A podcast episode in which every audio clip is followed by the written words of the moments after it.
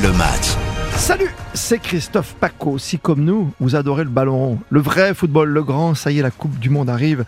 Ça arrive bientôt, oui, le 20 novembre, début officiel de la Coupe du Monde, match d'ouverture et la grande finale avec, on l'espère, l'équipe de France le 18 décembre prochain. Mais pour cela, il faudra battre l'Australie, le Danemark ou la Tunisie ou faire des bons résultats et passer cette phase de qualification et ensuite rêver d'une finale au Qatar. Mais d'ailleurs, tiens, le Qatar et son équipe, que vaut le Qatar? On en parle avec Nicolas Georgerot.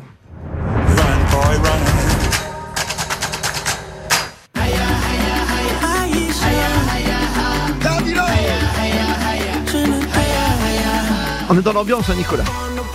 Tu as fait les valises On va l'entendre euh, de nombreuses fois. Ah, c'est l'hymne de la Coupe du Monde. Bah, c'est pour ça. Le vrai. Le seul, en tout cas. La Coupe du Monde au Qatar, on a déjà la musique on va regarder la partition maintenant et on va voir les notes à l'intérieur de l'équipe du Qatar. On avait fait un petit focus cet été, si vous le retrouvez.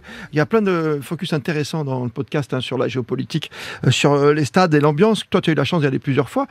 On n'avait pas cette équipe du Qatar. Est-ce qu'elle s'est un peu améliorée? Est-ce qu'elle a trouvé un rythme de croisière aujourd'hui? Est-ce qu'elle va être compétitive, Nicolas? Bah, C'est sûr, là, c'est le, c'est le grand défi pour, euh, pour cette nation organisatrice parce que, hormis l'Afrique du Sud en, 2010, depuis qu'on, qu'on a une Coupe du Monde à 32 nations, bah, le pays organisateur est toujours passé. Et souvenez-vous du, du, Japon ou de la Corée du Sud, par exemple, en 2002, où on disait hmm. bah, ça ne va pas aller très loin. La Corée du Sud finit demi-finaliste et le Japon va en huitième de finale. Et même assez récemment, la Russie, quand elle aborde sa Coupe du Monde, elle a plutôt le moral dans les chaussettes. Hmm. Ça crispe d'ailleurs un peu le, le pouvoir et notamment euh, Poutine parce qu'il ne veut pas perdre euh, la face euh, en ayant une sélection qui soit mauvaise et qui soit éliminée. Et la Russie va quand même aller jusqu'en quart de finale de sa Coupe du Monde en éliminant l'Espagne. Donc tout ça pour dire qu'il y a eu beaucoup de pression sur les épaules du, du Qatar parce que ils ont mis énormément de, de, moyens depuis maintenant 15 ans pour essayer d'avoir une, une, équipe compétitive. Et là, euh, effectivement, ça va être le, le, le grand, euh, le grand révélateur. Euh, c'est une, une nation qui a fait, qui a gagné la Coupe d'Asie des Nations en, en, 2019. Dit comme ça, ça, c'est peut-être moins parlant, mais c'est quand même le, le, Qatar a, battu. Oui, c'est un titre et c'est et, et c'est le, c'est une nation qui a battu notamment euh, trois équipes qui étaient à la Coupe du Monde 2019, le Japon, la Corée du Sud et l'Arabie Saoudite, euh, pour euh, aller donc jusqu'au bout de cette compétition. Ils ont joué, ils ont été invités à la Copa América. ils ont fait un match nul contre le Paraguay. Après, ils avaient perdu contre la Colombie et, et l'Argentine. Et puis sinon, ils viennent de faire troisième de la de la Coupe arabe.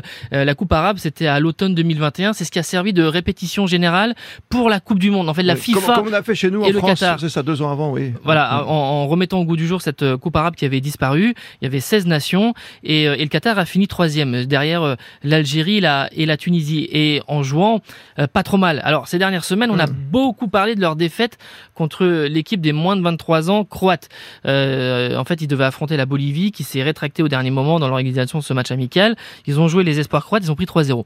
Donc là, il y a eu un, un coup de froid. un petit coup de froid. Mais c'est une nation, alors c'est un peu compliqué à, à jauger. Elle est 50e au, au, au rang euh, FIFA. Elle est coincée entre l'Irlande et, et l'Arabie Saoudite.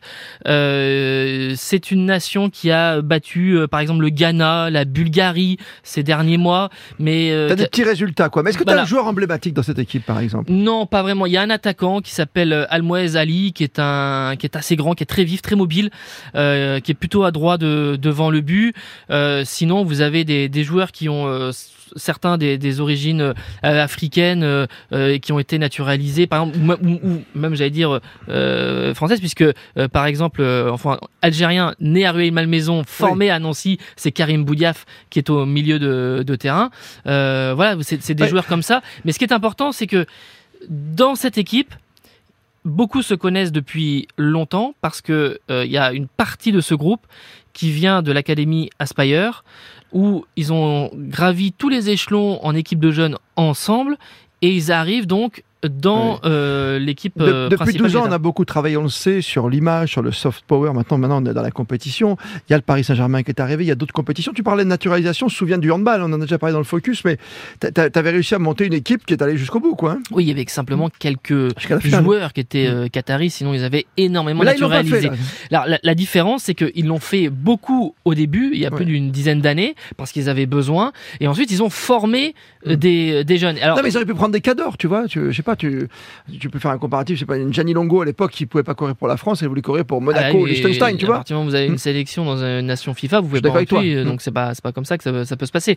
Mais simplement, le, ils ont ils ont adapté au groupe euh, le, parcours de, de l'entraîneur Félix Sanchez, le, sélectionneur euh, du Qatar. C'est un, un espagnol qui vient euh, du Barça parce que le, Qatar est toujours omnubilé par le Barça, la, la, formation, etc. Effectivement, tu tu évoques Xavi. Xavi était entraîneur du du meilleur club qatari Al Sadd il y a encore quelques mois et euh, Félix Sanchez, il a commencé comme formateur chez le U19 au Barça, il a été débauché, formateur à l'Académie Aspire, puis entraîneur chez les moins de 19 ans, puis entraîneur chez les moins de 20 ans, euh, puis entraîneur de la sélection Qatar euh, Jeux Olympiques, et ensuite euh, sélectionneur de la DA du, du, Qatar. Donc il a des joueurs qu'il connaît depuis de ah, nombreuses années, et c'est finalement une des seules armes, c'est-à-dire d'avoir cette une espèce de, de, de, de cohésion, de d'essayer de, monter un, un collectif. ils ont ils ont un programme pendant la Coupe du Monde. Ça va être Équateur en 1, Sénégal en 2, Pays-Bas en 3. C'est-à-dire que c'est gradué. Ça te demander, euh, et, évidemment, le, premier est extrêmement important pour, euh, pour le Qatar, au-delà du fait que ce soit le match d'ouverture, mais dans, dans, dans l'ordre et dans la, la, force de l'adversaire, il faut absolument. non, mais les deux sont importants. On sera vite, hein, euh, dès le 20 novembre, ce que vaut ce, ce Qatar finalement? Et tu as raison. Leur chance, c'est d'être cette petite cohésion quand même et de démarrer tranquillement, entre guillemets, pour essayer de, de progresser. Le Qatar peut-il réussir ce pari, se qualifier pour le deuxième tour et pour le reste de la compétition pour les huitièmes de finale. Paris que vous pourrez suivre bien sûr sur les antennes d'RTL avec toute l'équipe du service des sports. Merci à toi Nicolas. Belle Coupe du Monde. Vous serez quatre là-bas. Vous allez vous régaler bien sûr. Hugo Hamelin, Morad Jabari, Philippe Sanfour chez toi. Et puis il y aura plein de consultants. Florian Gazan, Mohamed Bouafsi. Il y aura tout le monde. Toute la radio. Julien Courbet. Il y aura tout le monde euh, sur la radio. Toute la radio va se mobiliser autour de la Coupe du Monde parce que nous, on veut la gagner. Nous, les Français, bien sûr. Merci pour cet éclairage euh, signé Nicolas Georgerot sur le Qatar, pays organisateur.